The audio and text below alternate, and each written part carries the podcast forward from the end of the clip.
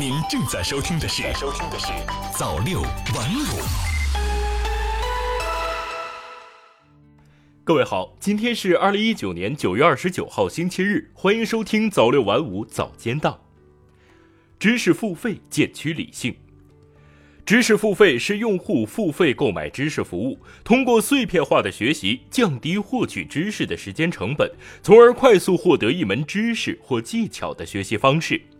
从二零一六年的知识付费元年到二零一八年的喜马拉雅一二三狂欢节，内容消费总额超过四点三五亿元，知识付费一路高歌猛进，花钱买知识成为时下流行的消费方式。然而，许多用户渐渐发现，冲动之下购买的知识付费产品未必管用。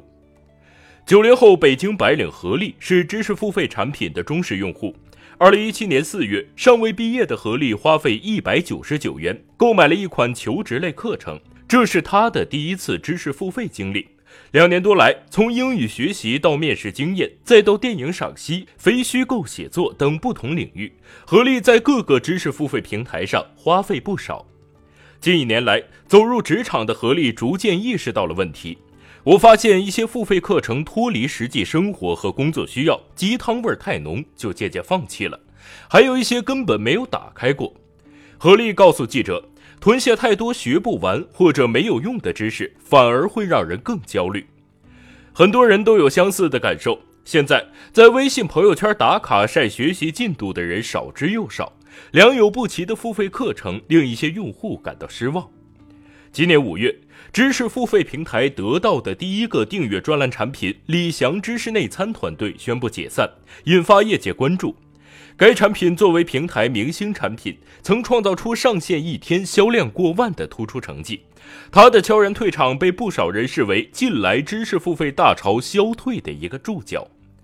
知识付费行业停下疯狂扩张的脚步，进入冷静期已是不争的事实。暨南大学新闻与传播学院发布的二零一八年知识付费研究报告显示，用户复购率下降和使用时长缩水已造成行业营收开始下降。中国新闻出版研究院近日发布的二零一八至二零一九中国数字出版业年度报告显示，二零一八年用户对知识付费产品有了更加理性的选择，主播资源、版权资源和用户资源向头部平台加速集中。今年五月，微信安全中心发布关于利诱分享朋友圈打卡的处理公告，依托社交平台的零成本裂变营销预组，这在一定程度上遏制了为知识买单的盲目跟风行为。有实际需要的人还是会购买知识付费产品。何丽表示，如今某微信公众号的非虚构写作课程成了他固定学习的内容。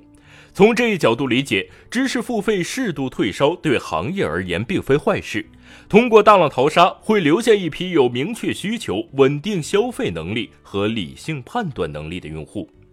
与此同时，记者注意到，以内容为主要支撑的知识付费，却因内容质量的参差不齐，成为用户流失的症结所在。记者通过体验几家常用的付费课程 App 发现。一些工具类平台为个体讲师和线下机构提供上传课程的渠道，线上开课非常容易，缺乏审核程序。一些付费课程通过九点九元试听等广告吸引用户，但试听后的正价课程学费昂贵，其实际效用也令人质疑。有业内人士指出，互联网知识提供者并无分类从业标准。人人皆为师，降低了知识提供者的门槛，造成付费知识质量泥沙俱下。花钱买来的知识，如果不是物有所值，用户粘性自然会受到影响。正如豆瓣内容副总经理陈辉所说：“内容筛选与建构，用户的参与和反馈都至关重要。缺了任何一点，知识付费产品都会流于形式。”知识付费行业处在瓶颈期，但并不意味着其在走下坡路。艾瑞咨询发布的《二零一八年中国在线知识付费市场研究报告》显示，二零一八年知识付费用户规模达二点九二亿人，预计二零一九年知识付费用户规模将达三点八七亿人。艾瑞咨询预计。二零二零年，中国知识付费产业规模将达到二百三十五亿元，而在二零一七年，行业规模仅四十九点一亿元。目前来看，无论是用户的需求，还是移动互联网的发展，依然为知识付费行业提供了蓬勃发展的沃土。回归内容成为知识付费平台的必然选择。二零一八至二零一九中国数字出版产业年度报告预测，